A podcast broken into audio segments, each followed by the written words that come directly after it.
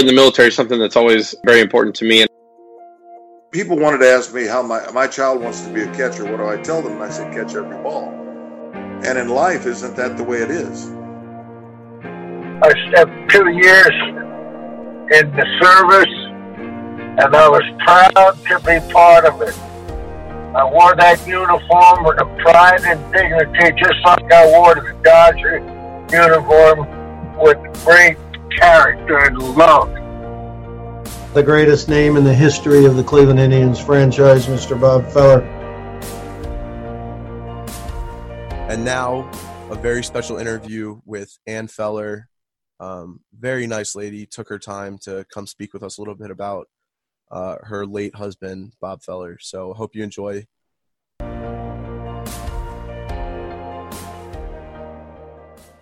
Miss Feller, do you have any stories about Bob's time in the military? Well, there was there was one story just would not. He didn't talk about the war very much. He said when it would change the subject, but he did tell me about it one instant. He was uh, on the guns for hours, five hours on the guns on the top, on the top uh, place at on the USS Alabama, and he came down to the main deck, and he said, "I'm tired and I'm hungry." And there was food, always food on that deck, and he decided, "I'll take a nap," and he slept because he was simply exhausted. But he did so well. He wouldn't talk about the war very much. That's probably the only thing he ever mentioned to me about the war. It was just something he had to do, and he did it with grace and with dignity. And uh, he stayed until uh, USS Alabama until the war was over, and then he went back to baseball. Thank you very much for sharing that story with us, Anne. Um, if I could ask one more question, what do you think you would think of the Bob Feller Award Foundation and what it stands for, and what do you think of it? I think it's a wonderful foundation, and I'm so glad you're remembering him because he had such a good life. He uh, was, course, wonderful at what he did. He loved being around people. Uh, he was a very, uh, very courteous about autographing and being there and being photographed and so forth. And uh, of course, being in the Hall of Fame. Uh, and we, uh, of course, would go to the Hall of Fame, and uh, all those men would be there together. He and, of course, Ted Williams were great friends, and they were. He, of course, now Bob. You see, Bob uh, was born and raised on the farm. He didn't dance. Bob did not dance, and he did not understand music. If you happened to be holding the other side of the hymnal uh, at church, uh, he would be humming because he didn't need to know that. But I think with uh, with Ted at, up at the we go to the museum and Ted would come over and say, "Can I dance with your with your wife?"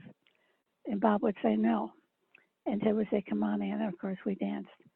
But they had wonderful, rep, wonderful group of people in the Hall of Fame who knew each other and uh, enjoyed being in each other's company and uh, telling stories that most, I don't know, many not true. But I was be uh, delighted to be part of it and to be part of his life, uh, even towards the end of uh, towards the end of his life.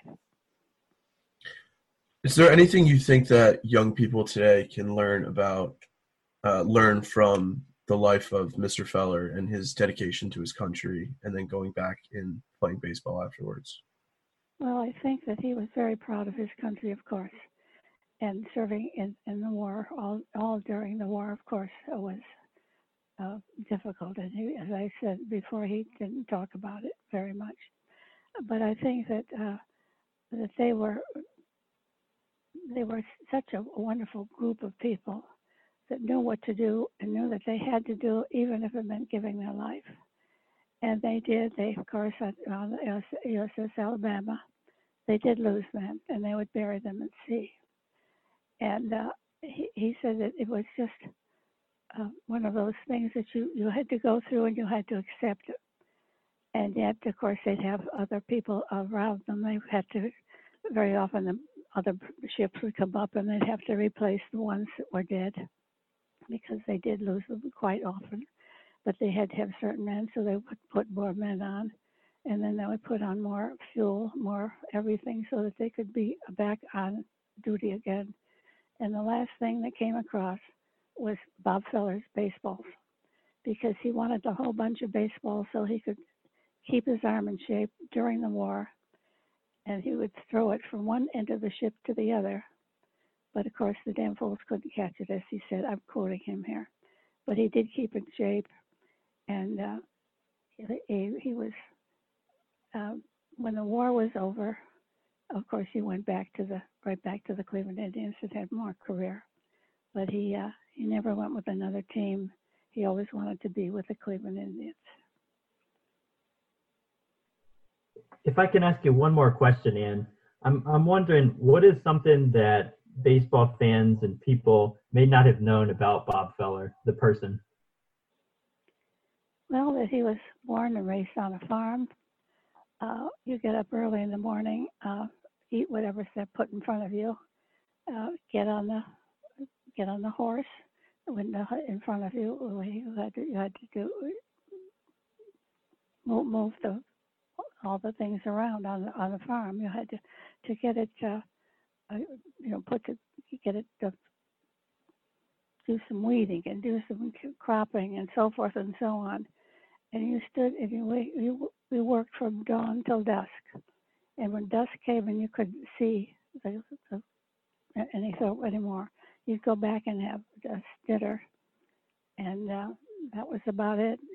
Early bed, early rise. He worked very hard because that's what you had to do. He was the only son. He had a sister that was 10 years younger.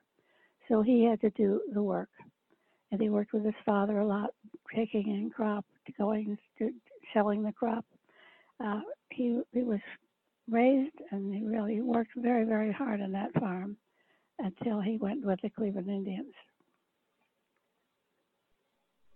Mrs. Ann Feller, thank you so much for taking your time today to remember the legacy of Bob Feller and to share that share those memories and stories with us today. Yes, thank you for calling. Additionally, we have a little something different. Uh, Colin and I are going to be recapping, well, not recapping, but uh, talking about the upcoming MLB season, uh, what we kind of expect, the win loss totals uh, for each team, some of the moves, whether we see those as. Um, so, for the baseball fans out there, uh, we hope you enjoy. So, Colin, let's get started uh, in the AL East. What do you got with the Yankees? the Yankees were a powerhouse last season, obviously, and what they do, they only got better this year. They went out and signed one of the best pitchers in baseball, if not the best pitcher in baseball. Um, I think they run away with this division. Shouldn't even be close. I mean, you see the Red Sox; they lose Mookie and David Price. Chris Sale starting the year on the IL. Um, it's really it's not looking good for the Red Sox. The Orioles. I mean, come on. The Blue Jays. You could hope Vlad Jr. and Bo Bichette make a big step, but they're not going to propel them from their projected 67 wins this year. They're not going to go 40 over projection. Um, the Rays, I mean, they have a great rotation. You got Snell and Glasnow, um, but I just can't see anybody even competing with the Yankees in this division. Their projections at 103, I could see them winning 108 to 110. They could, who knows, maybe even have the most wins of all time this year. Yeah, even without Severino, who uh, just got told he has to get Tommy John, which you know puts him up for the next year, if not two. Um, I mean, you still have uh, Gerrit Cole. So every five days, if you put up one run, you have a chance to win, and you still have Tanaka. Um, and that lineup, I mean, they have four guys who are going to. I mean, their entire lineup is going to hit for 20 home runs, and then they have four guys: Judge, Stanton, uh, Gleyber Torres, and um, Sanchez, I they could all hit for thirty um, home runs. So the thing I you mean, have to worry about those guys.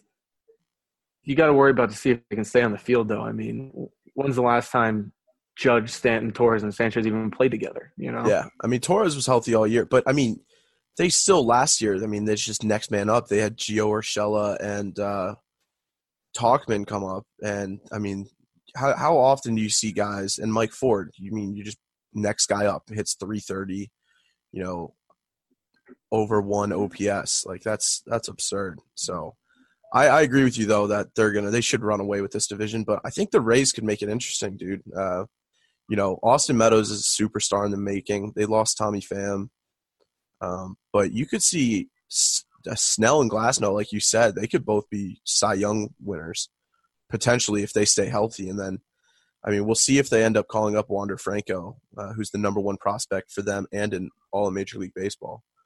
Um, that that team too. I mean, they could they could make a push for a wild card. Um, I don't think they're going to push the Yankees for the division, but I, I think Mookie leaving Boston really solidified the Yankees. As I, I mean, I thought the Red Sox would be the team to push them, if anything.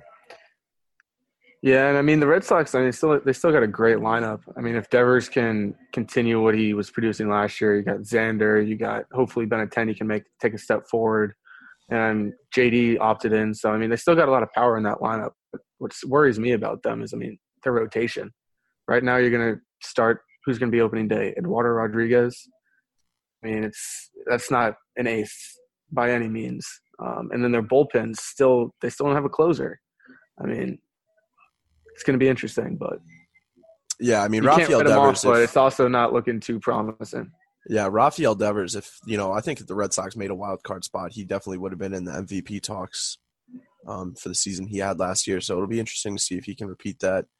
Um, and you mentioned the Blue Jays. I mean, Vlad Vlad Jr. and Bo Bichette and Cavan Biggio are all young, promising guys.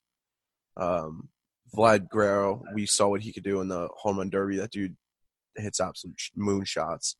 So it'll be interesting to see what they do in taking that step forward. They signed Ryu to a four-year deal, which I get it, it makes their makes their rotation better, obviously, but I just don't know if that's the kind of move they need to make, locking him in for four years. Because I don't think with the Yankees team, I don't know how competitive anyone really is going to be in that division for the next coming years. And I think the Orioles kind of understand. I mean, they understood that last year. They'll probably lose 100 games again this year.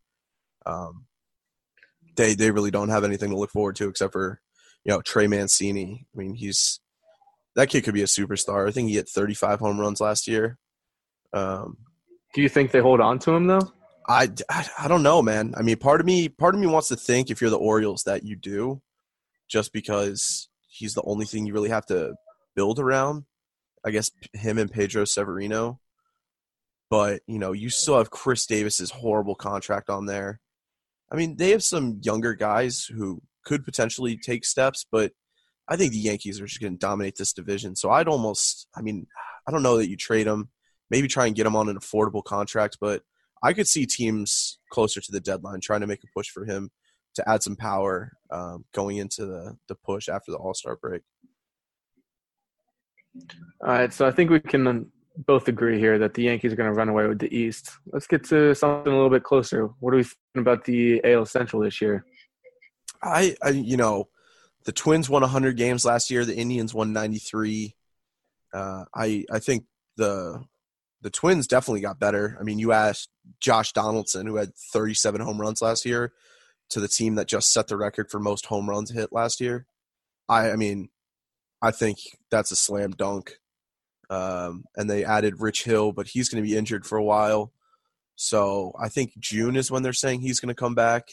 But when he does come back, you have Berrios, who's already there, and if he can keep going forward, and Odorizzi, um, you know, I think they have a decent, they have a really decent lineup, and then they added um, Maeda during that trade with the Dodgers during the whole Mookie Betts thing. So I think that team just got so much better in addition to Mitch Garver, who's already a top catcher in the league. Um, and Byron Buxton's going to be healthy. Max Kepler is going to be a superstar, I think. So it'll be interesting to see what they do. I, I think they only got better. The the Twins did, and they had 101 wins. So it'll be it'll be interesting to see if they can repeat that power. I think the interesting thing in the division. Well, first off, we got to talk about if the Indians hold on to Francisco Lindor or not. If they do, then I think they can make a push for for the top of this division here. But I think the Chicago White Sox are actually very intriguing um, to see Giolito and Keuchel in rotation. Uh, see if Giolito can make that step to see where um, Tim Anderson ends up this year. If he can continue what he produced last year, which I don't think he will. I mean, he had what three thirty something last year, three thirty five. Um, so that'll be interesting, and then to see if Moncada can continue to to play. Last year he was almost an MVP candidate. I mean, if he takes another step forward, who knows what this can do? Yeah, I definitely think it's all going to be about Yoan. I mean, if he can if he can be an MVP caliber player, which that's what they thought they were getting when they traded Chris Sale to the Red Sox. Um, what was that, three or four years ago? Uh, that's what they were, you know, what Yoan Moncada was advertised as a, a, potential, you know, franchise player. And then they signed Edwin Encarnacion and uh, Yasmani Grandal. I mean, Grandal is obviously one of the better catchers in the league, um, up there with Mitch Garver, who we already mentioned, and Gary Sanchez. Uh, and adding Eddie Encarnacion it'll be interesting to see what he still has left in the tank. Um, and then you already mentioned Dallas Keuchel. I mean, he's him and Giolito together is going to be a pretty pretty solid one-two. Um, so I definitely think they could make a push um, for a wild card. I don't see them winning this division. Um, I, I, mean, and you mentioned seeing what the Indians do with Lindor. I mean, after after seeing Mookie Betts go, I, I really am just wondering what the Indians would get in return for him. Uh, what what do you think on that? Because I think trading Mookie, I mean, it doesn't look like they have much. They they got that much, in my opinion. So I don't know what trading for Lindor would would get you back in return, and I think that's why he hasn't been traded, which is kind of what Buster Olney said when we uh, spoke with him uh, a couple months ago. See, this is just my opinion on the matter. I think the Red Sox probably traded Betts because with the team as it stood, they could have been not. I wouldn't say they would be in the hunt for the for the division, but they definitely would have been close to a wild card spot. So I think in order to justify moving him, they had to move him before the season started, which is why they didn't get as much as they could have out of him. And, I mean, they basically packaged him for a salary salary dump of David Price. Yeah. So, I mean, it's going to be interesting to see because I could see the Indians being in the same situation. How are you going to justify trading away Lindor if you're at the top of the division? You know, so yeah, it's going to be interesting to see if if they get the most out of him, which would be trade deadline, or if they move him before the season starts. I mean, they have. I, I believe he's under control for two more years, so maybe that extra year would be more appealing to a team who might be like right on the brink of uh making a push. But but we'll see. And uh I mean, I can I can throw my biases out there as an Indians fan. You know, I obviously want to see him stay, um, but you know they're worried about cutting costs, and I think not bringing back Kipnis and trading Kluber helped, but I, I still don't know if they're going to be able to get a deal done. Uh, I still like the Indians pitching staff though, even after trading Kluber. I mean, we didn't have him for a lot of the year, and even when he was there, he wasn't his Cy Young self. Um, you know, Shane Bieber was in the Cy Young conversation for a while. Clevinger could be up there. And then they have a couple of young kids, uh, you know, who pitch pretty well with Civale and Plesac and Plutko. So I don't know. I, I like to think that the Indians could still be in it and still, you know, make a push if Jose Ramirez gets his act back together like he did in the second half of last year and Lindor's there. Um, and Franmil Reyes has the season like he did with the Padres I, I'd like to think that the Indians can make a push. I mean, they were a 93 win team and didn't make the playoffs, so they just missed out on a wild card spot. So it'll be interesting to see. But they really didn't get. I mean, Delino Shield, DeShields, and Emmanuel Clase for Kluber. I mean, Clase brings a lot of a lot of velocity to the bullpen. So that's. I mean, that's one thing we did need. Um, but I'm not. I'm not really sure. It'll be interesting to see what they do. I mean, looking at the the win projections this year, you got Minnesota projected 94, Cleveland projected 86, and Chicago projected 83. I mean, I could easily see Cleveland and Chicago surpassing that, and I could see Minnesota taking a step back because I mean, what they did last year was historic. The amount of home runs they hit, I mean, I didn't see that coming. I don't think anyone really did. No. So it'll be interesting to see. Yeah, that'll be interesting to see. And then obviously the Royals. I mean, they they are not good, and the Tigers are they they still they they're really bad. I mean, they're still holding on. Miguel Cabrera is still there selling some tickets, I guess. Um, but one thing with the Royals I wanted to talk about is what do you think they do about Whit Merrifield? I think they should have traded him last year, and I think they got to trade him this year. I mean, they're not going to compete anytime soon. I can't see that really happening. Um, and Whit Merrifield, it's not like he's 24, 25 and he's got time. He's, he's getting up there. What is he, like 30? Yeah. Yeah, and he So, I signed through 2022. So he could get a lot, a lot in return. 'Cause, I mean, they got some promising pieces uh, in the minors. And uh, who's their shortstop? I'm drawing a blank on his name right now. Mondesi. I mean, you got you got Mondesi over there, and I think he could be a superstar in the making. I mean, we got to see what he had, what he could do last year, and I think he's only going to get better. So I mean, they got some young pieces, but I think they just got to get rid of Whit. Yeah, and I mean, I like Whit Merrifield as a player. Um, you know, he's consistent in terms of batting. I think he hit 300 the last couple of years, or close to it. Dude can play every position. It seems like. I think there's a there's definitely a large trade market out there, probably for him. Um, you know, every team could use a guy to go bat one or two for him, get some steals, has a little bit of pop, and can play every position. Um, you know, every every team could use that. So I definitely think there's a, a market out there. Um, and one other thing I want to talk about is our guy Ian Kennedy, um, the winner of this year's Bob Feller Active Valor Award. Um, we got a chance to meet him in DC during the event. Uh, I think it's really impressive what he did. I mean, he's he started his career as a starter, and up until last year, and then he went into the closer role. And dude had 30 saves. I mean, that's that's not easy going from a starter to a closer. I mean, your routine is completely different when you're coming out of the pen. I mean, yeah, uh, it's it's different mindset for sure. Um, I think that just shows that he's a team guy. You know, uh, to be able to take a step back and say, all right, I'll I'll go to the bullpen because when he first went out there, he wasn't a closer. He was just kind of like a late, uh, like middle relief, get some innings, eat up innings kind of guy. So it'll be interesting to see. Yeah, and, And- and we already said the Tigers are going to stink. I mean, this is one of this is one of the tougher divisions in baseball. I I think it, this is going to be one of the closer races between the Twins, the Indians, and the White Sox. And um, hopefully, everyone stays healthy, and that's not the reason someone wins or loses the division. But I think between those three teams, we could see a a tight race between you know eighty to ninety win teams. And if one of them gets hot, if if the Twins can do what they did last year, I mean, they they only got better. They added Josh Donaldson. I mean, that dude is that dude rakes still. So I mean, we'll we'll see there, but I think that's going to be one of the closer races. Um, and also, I think moving on to the AL West, I think this is going to be a close race. Uh, looking at the teams there, there's a lot of lot of talent here and a lot of things to be excited about for some of these teams. Um, so I guess let's I mean let's start with one of the most notable offseason signings was Rendon to the Angels. What do you think about that? I think they finally got Trout out there some help. Um, will it be enough? Probably not, but I mean, I think it's a good start. Um, I think their rotation still needs a lot of work. Um, it'll be interesting to see if Ohtani can stay healthy and what he'll provide to that team.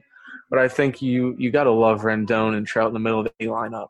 I mean, that's just scary to think about. So it'll be interesting to see. Um, yeah, Yeah, I mean, you have uh, Tommy La Stella. He he's not a big name guy, but he hit 295. Played uh, hit leadoff for them a lot last year. So you have him one, Trout two, Rendon three, Ohtani four. That's that's a pretty stout first four guys, and then you have you know some question marks like Justin Upton, who's still out there, and when he's healthy, the dude's a 25 plus home run year a, a year guy. So I mean, you have him fifth. Pujols is getting old, but we'll see what it is there. Um, but yeah, their their starting rotation is kind of scary. I mean, you have Julio. I mean, I, I'm interested to see. I'm interested to see what he'll he'll do out there. Um, always scares me seeing a guy go from the NL to the AL. Uh, I'm talking about Rendon. we'll see. I'm talking about Julio Teheran. Oh, okay.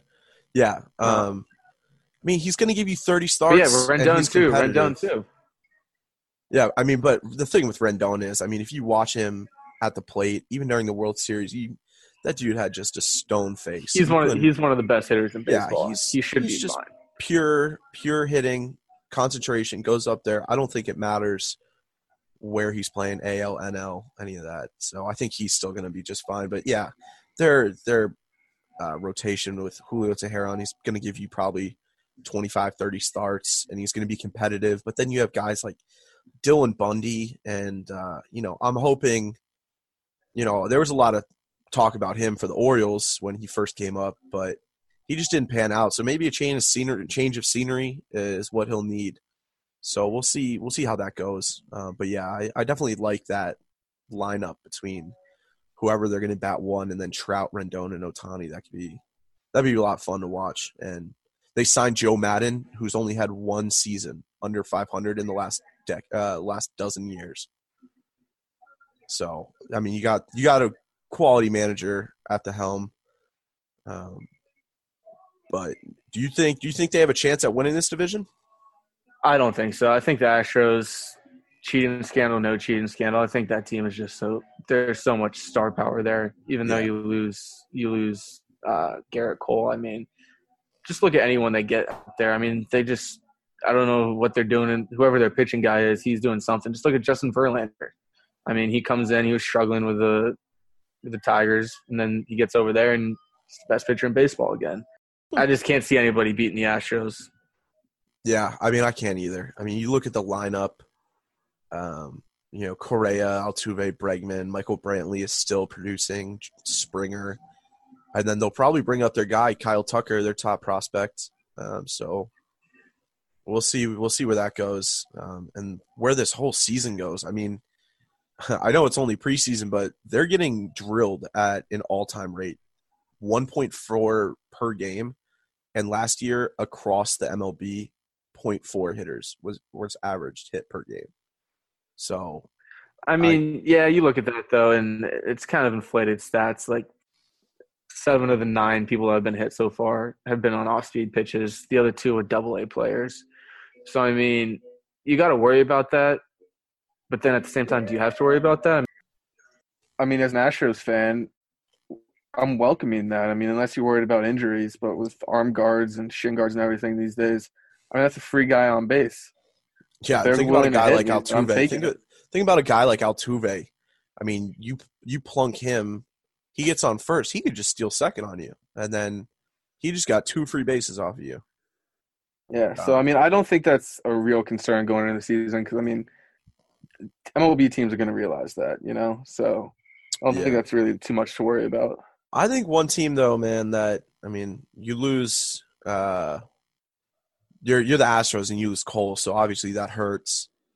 Um, so I think you know I I'm, I like to think that maybe the Athletics could push them. I think out of any of these teams in the division, the Athletics would be the team to push them, just because I don't think the Angels' rotation is uh, good enough. But I think you know the Athletics have a, a really high upside starting rotation, um, and they have Liam Hendriks in the back end closing, uh, who's a beast, and you have guys like Matt Olson who, you know, he could probably hit forty home runs. Uh, you still, you still got Khris Davis over there. Yeah, Khris Davis and Matt Chapman, um, who's an All Star candidate. He could be an MVP candidate. Um, and Marcus Semien, I mean, we talked to Buster Olney. He said, you know, it'll be interesting to see if they move him. Uh, but I right now it doesn't seem like it. But he had a superstar season last year, um, so we kind of got to look out for that. But I think Oakland, man, I think they could make a push in this division. I think it's going to be a, a two horse race between Oakland and Houston, uh, unless the Angels, you know, get it together. But I, I don't see them jumping from 72 wins to 90 now that just because they added Rendon. I don't I don't see that jump happening. Yeah, and I mean Texas, they're probably going to hover right around 500 if I had to guess. Yeah, maybe a I couple mean, games under, and then Seattle. I mean, yeah, Seattle continues. They're not. They're not going to be in the playoffs anytime this year, next year. I mean, it's going to be rough That's, couple years for the Seattle it's it's going to be a drought out there. Um, but yeah, and you talked about Texas. They they finished above the Angels last year. I don't expect that to happen again. Uh, you know, I don't think that. I mean, you you trade for Corey Kluber, so that helps you out. But I don't think between Mike Minor and Lance Lynn, you're gonna they're gonna have similar seasons. Um, we'll see what Kluber has. I hope Kluber produces well. It's my guy. Um, so we'll see, but I don't think they have the firepower to do anything too serious. Uh, I think the Angels and Rangers will be fighting for third and fourth, and then the Athletics and Astros are going to be above them. With the Mariners just kind of watching. One thing with the Mariners that could be interesting is to see if they move Kyle Seager. Um, he has two years left on his contracts, and you know, I they might only win 60 games this year. Who knows? Um, so I wouldn't be surprised if they see they try and move him to get a young guy or two. Um, so let's let's make the jump. Go over to the NL. We'll start in the NL East um, with the World Series champion Washington Nationals, our hometown team. Um, what do you what do you expect from them, the Nationals? I mean, I think it's going to be an interesting year. I mean, they added Starlin Castro. Um, Eric Thames will definitely add some power to that lineup. Uh, I think it'll be interesting to see how the rotation does if they can continue the dominance they showed last year. Um, I don't know. I think this division's kind of wide open though in my eyes. I, I don't see a team in here who, other than Miami, couldn't win it. I think it's going to be a four-way race for most of the year. Yeah, I, I was going to say, I mean, we mentioned earlier that the AL Central was going to be competitive. Uh, I think this is going to be the most competitive race out of all of them, besides obviously the Marlins. Uh, they're gonna they're gonna stink again. So, and I mean, the Braves won the division last year, and I think they only got better. Uh, I mean, they signed Cole Hamels and Will Smith from the Giants. Cole Hamels, obviously, from the Cubs. Uh, and Marcell Ozuna, who's going to go play outfield. But they did lose Josh Donaldson, so that's unfortunate. Um, but they have uh, Mike Soroka. I hope I pronounced his last name right. But that dude's a stud. I mean, he's going to compete for the Cy Young ne- next year, I think. Um, Max Fried also won 17 games last year, and then they just added Cole Hamels. So that's a pretty, pretty stiff rotation. And then obviously their their lineup is going to be elite. Going back to losing third baseman, I mean, I just it's interesting right now. The Nationals going into into the season with what Asdrubal Cabrera at third base. It'll be interesting to see if they try to make a push for someone on the trade market or what they end up doing there. Um, but how about a team that was hot for a while last year and made a late push until it fell off? The New York Mets. What do you expect from them? Uh, I mean, talking about the the Nationals real quick, I want to go back to that third base comment. I mean, they have that kid Carter Kieboom. Um, I think he was a shortstop when he came up, but I think they're trying to work him out at third, so that'll be interesting. But like we said, I mean, I was talking about Seager possibly getting moved. The Nationals could be a, a destination for him. But going back to your question uh, about the Mets, I I mean, they obviously just hired Carlos Beltran and then they parted ways with him after that whole Astros thing came out. But uh, I mean, they're going through a, a, tough time right now trying to sell the team. Uh, they're trying to sell it, and the guy, the new guy, I'm blanking on his name, but he'd become the richest owner in the MLB, which you know, money is everything. But I mean, it's hard to look at a rotation like the led by Degrom, who, you know, I in my opinion, I think might be better than Cole. Um, he's up there with Cole for sure. And then Noah Syndergaard and Marcus Stroman. I mean, those three guys. That's a that's a pretty dynamic one, two, three. I think maybe only rivaled uh, by the Nationals, who have Scherzer, Strasburg, and Corbin. Um, and then their offense, you know, you got the the polar bear who's still out there. He had 50 home runs. Uh, Wilson Ramos still hits pretty well, and Jeff McNeil hit almost 320 last year. So that'll be interesting. Maybe if Robinson Cano can dial up one last season, uh, you know, they can make a push. But uh, I mean, their offense. I think they. Can you really expect anything at Cano this year, though? No, I mean, no, I no, I don't expect him to be back like he was with the Yankees or even the first couple of years with the Mariners. But you know, if he can dial up halfway a halfway decent season, um, you know, I think that I mean they couldn't hurt them, obviously. Um, but yeah, that, that's my thoughts on the Mets. I think that's going to be a competitive team too, just because of that that one, two, three on the mound. I mean, you get a chance to win, you know, three out of five days.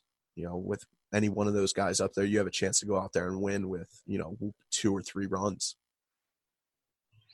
I mean, the AL East, I think, might have the best all-around pitching in baseball. I mean, you go to the Phillies and they got Aaron Nola, Zack Wheeler, and Jake Arrieta, and then I mean, what are you going to get out of Vincent Velasquez? But I mean, yeah, but one, Arrieta, two, Arrieta didn't have a great year. I mean, Nola was he. I feel like he was the only reliable one. Um, but yeah, I mean that you. I think you're correct between the Nationals, mainly the Mets, the Phillies, um, and the and uh, the Braves. You know, I think those four all have very, very good rotations to start. Um, And the the Phillies did get better. I mean, they were a 500 team last year, and they signed Didi Gregorius. So, and hopefully McCutchen uh, stays healthy. I mean, he hasn't been the All Star guy he has been over the last decade, but you know he's still not doing horrible, and they still have Realmuto and Hoskins and Bryce Harper. Maybe he can settle down in his second year, see if he can't put on a, an MVP worthy season. All right, uh, I think that's all I have for the AL East or NL East. Um, Sorry about that. I was just No, reading. you're good. All right. All right, then, uh, yeah. And like we said, the Mets are going to stink. So that's going to be a really competitive division. Uh, so let's move over to the NL Central then. What do you got in there? What are some of the storylines you're looking for? I I think this one. Let me let me pull up the win loss projections here. Um, I just I I love Milwaukee. I just think.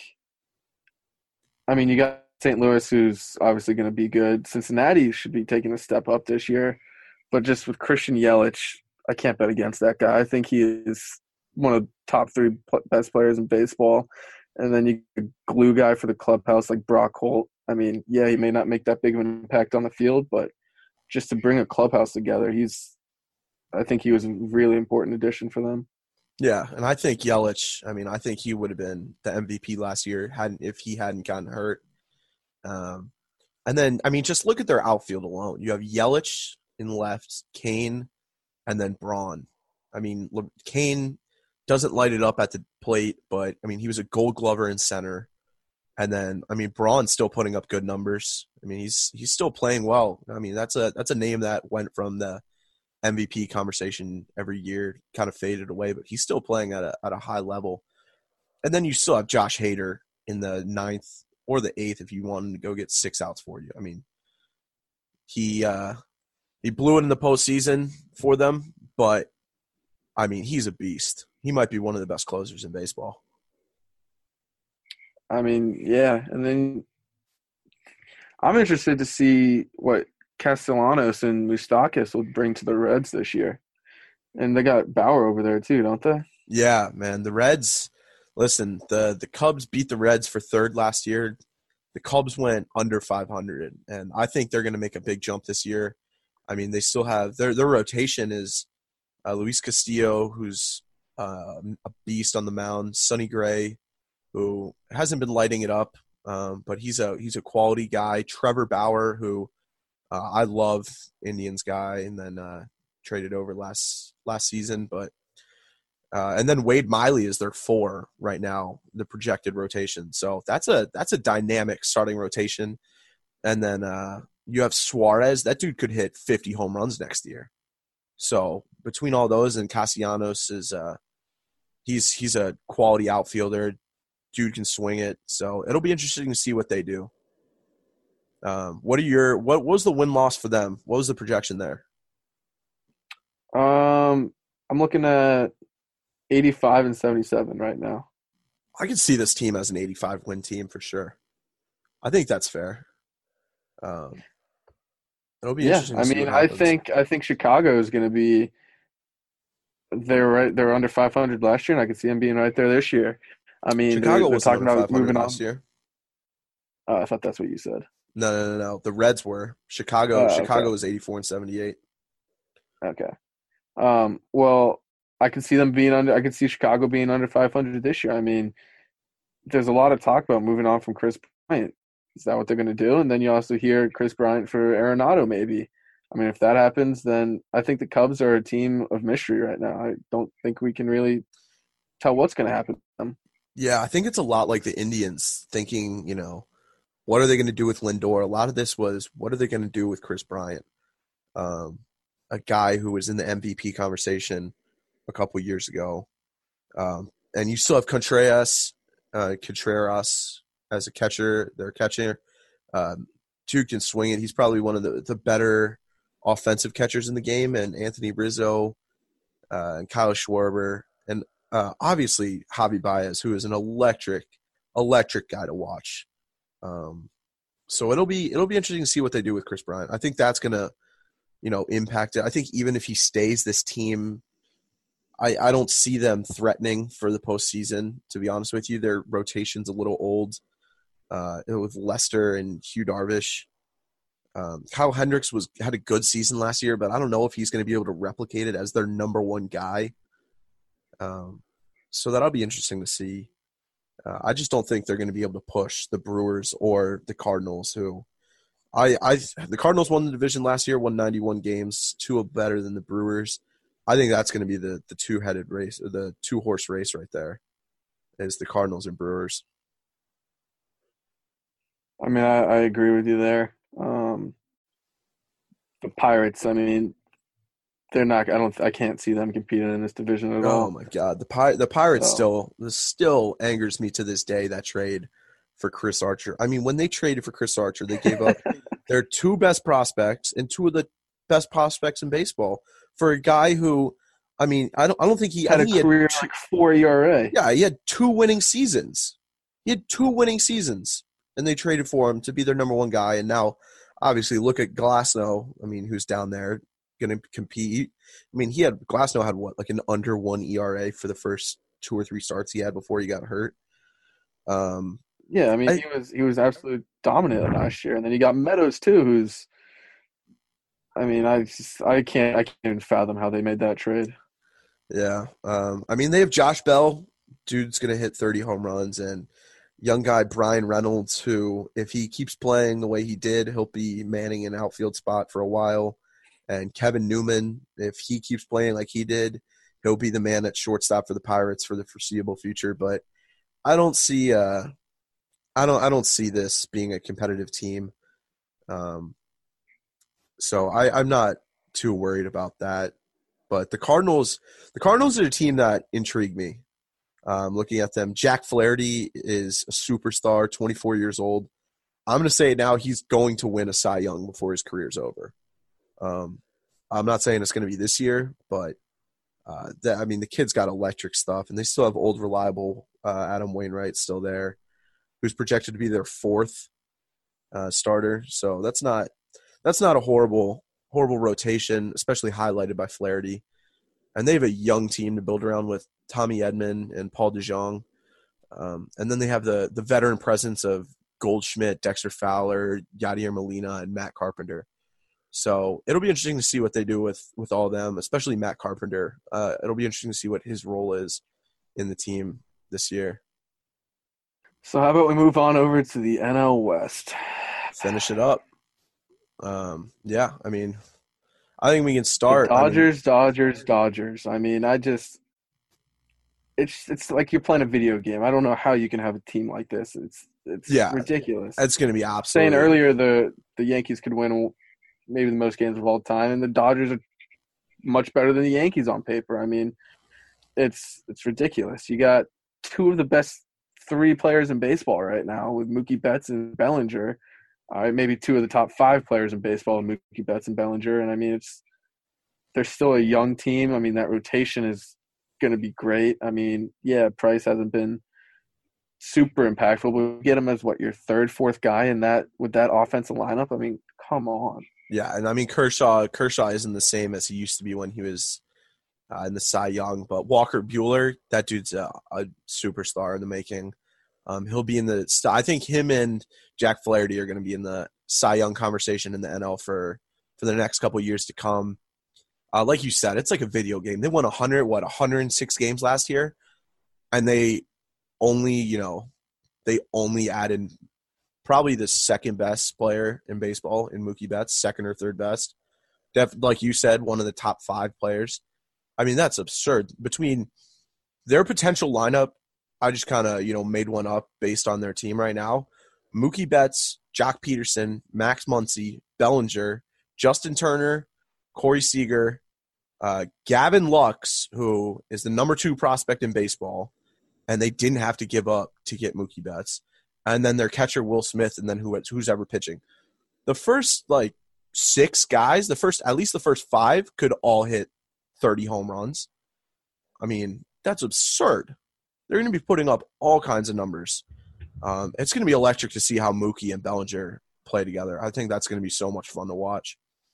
Um, so I think looking at looking at this division, this is going to be another division. I think it's going to be competitive. until you look at the Dodgers. Like the other four teams are going to have fun competing for second place in a wild card spot, but yeah, the Dodgers should should walk this into the postseason. Did you talk about? Don't they have AJ Paddock too, or what's his last AJ name? Pollock. Pollock. Yeah, they still have him. Yeah, they have AJ Pollock also, who's a backup now. I mean, if they if they moved on from Joc Pederson, uh, which I mean, I think I think they were talking about it with the Angels, um, but it, even if they move on from him, they still have AJ Pollock, who I'm pretty sure he was an All Star. Um, dude would probably be a starting outfielder on most big league teams. I think the biggest intrigue of this division, other than the fact that the Dodgers are going to win it by 30 games, is going to be the 30 Colorado- games. 30 games? Not actually. It's called it perfectly, Tyler. Um, is going to be Maybe 20. All right. I think the most important storyline, uh, the most interesting storyline of this season or this division this year is going to be Nolan Arenado. Do they do they move on for from him? I mean, they've mishandled that situation every Yeah. way possible. Yeah, they they took that I mean, situation and threw it in a blender and turned it on, and it's just an absolute mess now. I mean, he's one of the most overlooked players in baseball. He's one of the best, if not the best, defensive third baseman in baseball. He's one of the best hitters in baseball, not just the third, and all around. I mean, people try to bring him down because he plays in Colorado, but the man just produces anywhere and everywhere he goes. So it's going to be interesting to see what goes on with him. Yeah, I love all those. uh I love all those people who say like, "Oh, he plays in Colorado. Of course, like he's going to have all these big numbers." But it's like you play half your games on the road. Even if he hit, he he has to produce there. He's not gonna, you know, he's obviously not going to show up, and he's not going to have the numbers that he does if he doesn't produce on the road too. So I think he can hit any park. Um, MLB Network top 100, they had him at ninth. So I he's a he's obviously a top 10 player. Um, probably top six, seven position player. Uh, it'll be interesting to see what they do. I mean, dude's a superstar.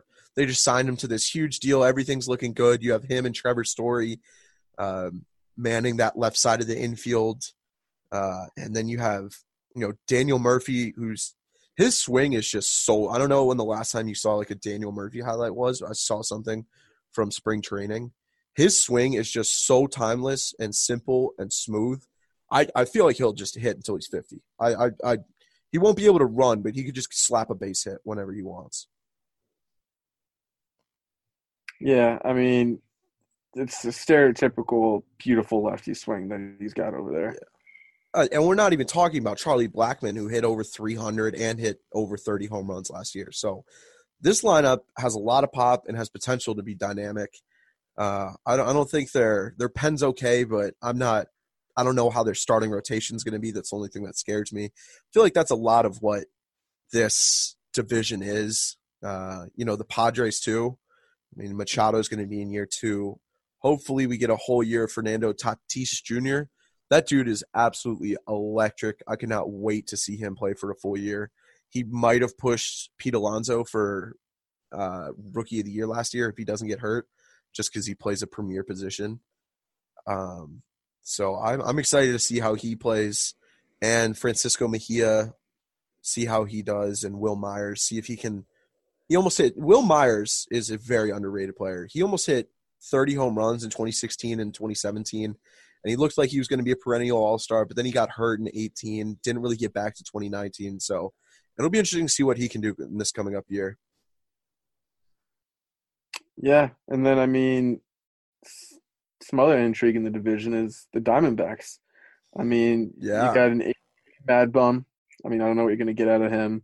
You got Starling Marte. I think that's a huge addition to that team. Uh, could you see them potentially making a wild card push? Oh, for sure, man. I mean, think about you mean 85 win team. They add Starling Marte and Kole Calhoun and Mad Bum.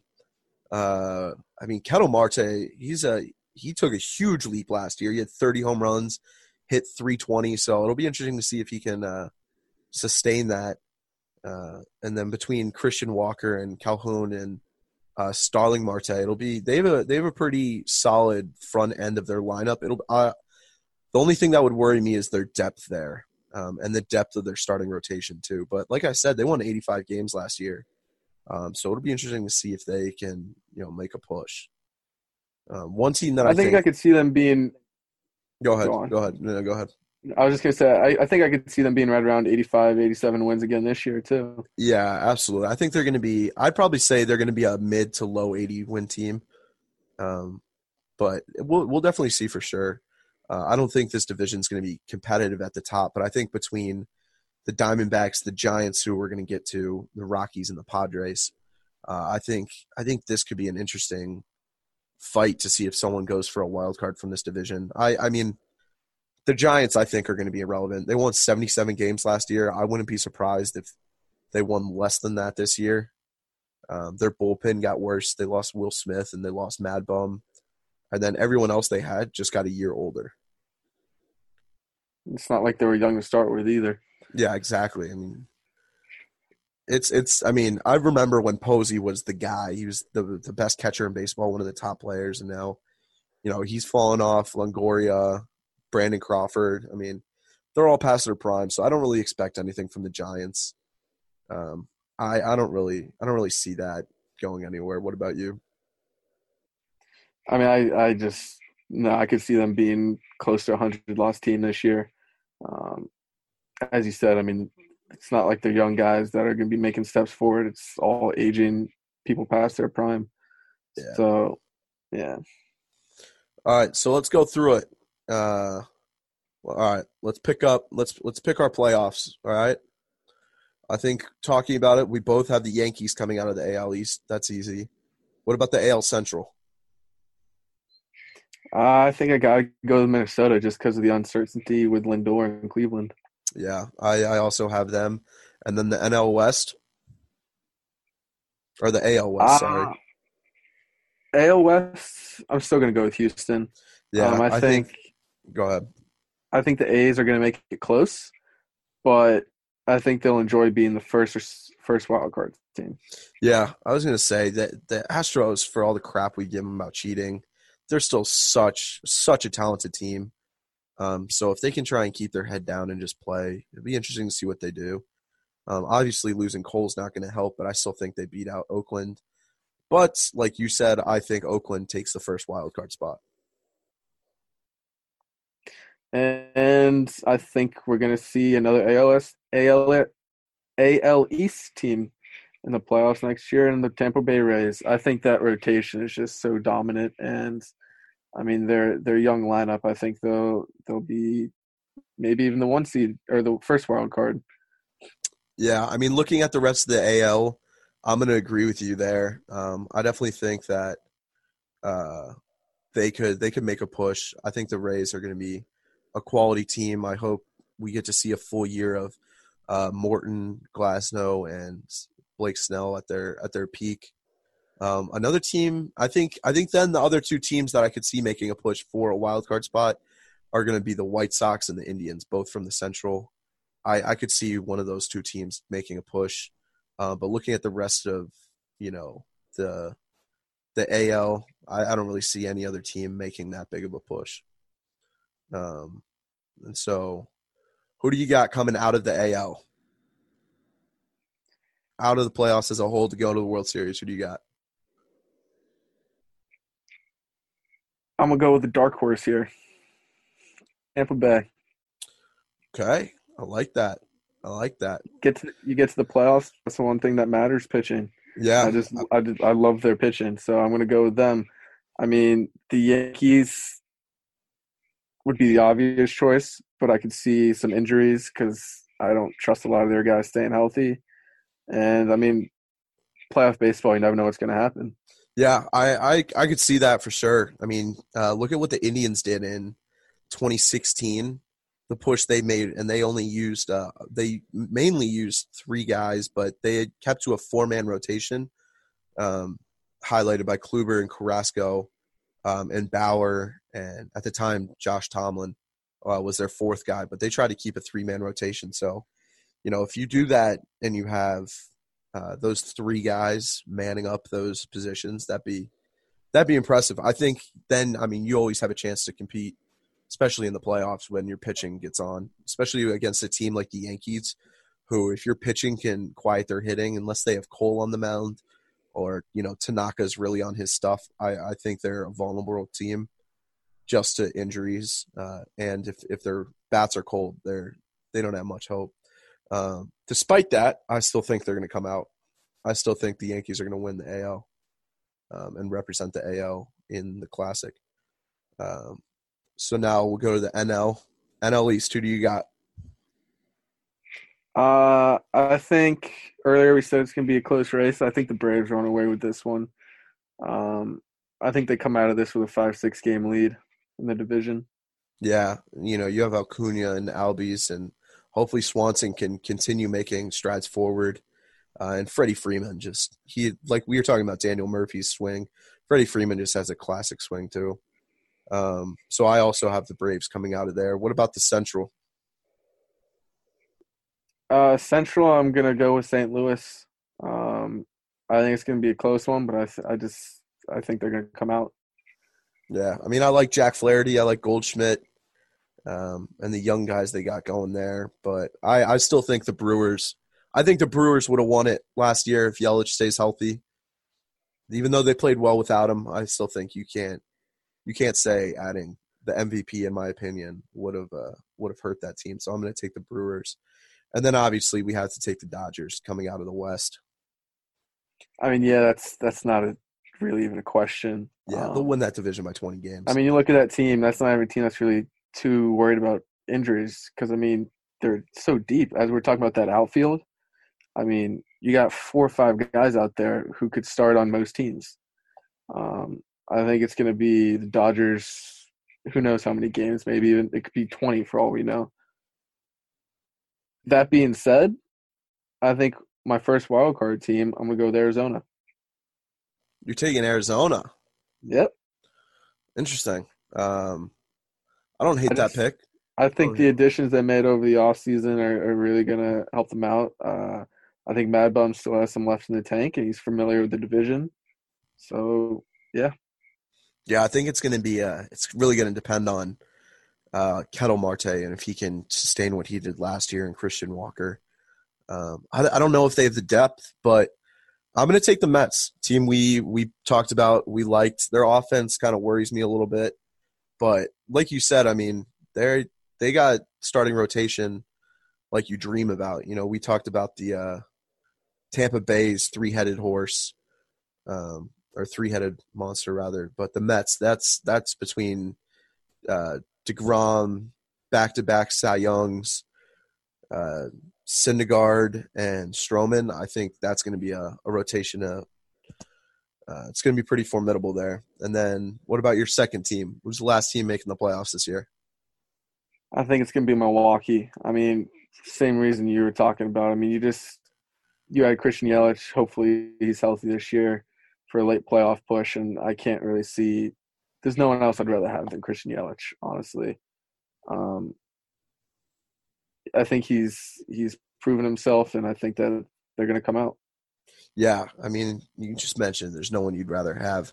I think if it comes down to the you know the bottom of the ninth, two outs, uh, you know, I would ha- I would like to have him. I think he's calm and calm and collected at the plate. I'd say the the only other guy I might think about is Anthony Rendon. I mean, no matter how big the spotlight is, he just he almost looks like he's bored up there sometimes, you know. Um, so yeah, Yelich Yelich is a superstar. I already have the Brewers in. My wild card going to be a dark horse here. Um, I thought about the Cardinals, but I'm going to put the Reds in. I think the Reds make the wild card, the second wild card spot. I think it's going to be a tight race between them and the Cardinals. It's going to come down to the last five games. Interesting. Interesting. Interesting. So, who's winning the NL? Uh, I went with a dark horse in the AL, but I, I can't go against the Dodgers. I think it's going to be Dodgers Rays, Dodgers winning five. I mean, I just I can't see this team not winning the World Series this year. Yeah, it, it's if they're all healthy, it's going to be hard to take down that team. Um, I feel like I, feel like you and I could go out there and pitch for them, and they still might be able to beat the other team. I mean, just on those bats alone. Um, so I also I also had the Dodgers coming out, and I so I have Dodgers Yankees.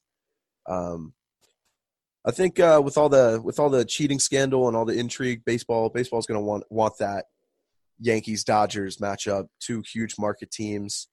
Um, that would kind of annoy me just because of uh, you know they all spend all that money, but I think the Dodgers end up winning this World Series no matter who they play, um, barring any injuries. So yeah, I think I think this season's going to be a lot of fun. Though there's a lot of storylines we're going to get to watch. It's gonna be it's gonna be really fun though this year. That being said, baseball is baseball, and the best thing about it is you never know what's going to happen. So Yeah, absolutely. 162 games, anything could happen. So thank you guys for uh, listening to us talking baseball. Um, I think this is going to be something uh, we start. Uh, please leave comments. Let us know if you like it. Uh, if it is, we'll keep it around. Um, yeah, but just two guys passionate about baseball talking. And now we want to thank all of you for listening to the American Valor podcast today. The American Valor podcast is produced with support from an Angels Touch publishing company, publisher of Walk of Heroes, Profile of Valor. Walk of Heroes Profiles of Valor was created in support of the Act of Valor Foundation. This limited edition book illustrates the 37 National Baseball Hall of Famers who served in the U.S. military during World War II. Simply visit our website at actofvaloraward.org and visit shop to order your limited edition book. For an update on the American Valor podcast and Bob Feller Act of Valor Award Foundation, follow us on Facebook, Twitter, and Instagram at Act of Valor Award. Uh, for Nathaniel Cameron and Colin Kirk, my name is Tyler Buckholtz, and this is the American Valor Podcast.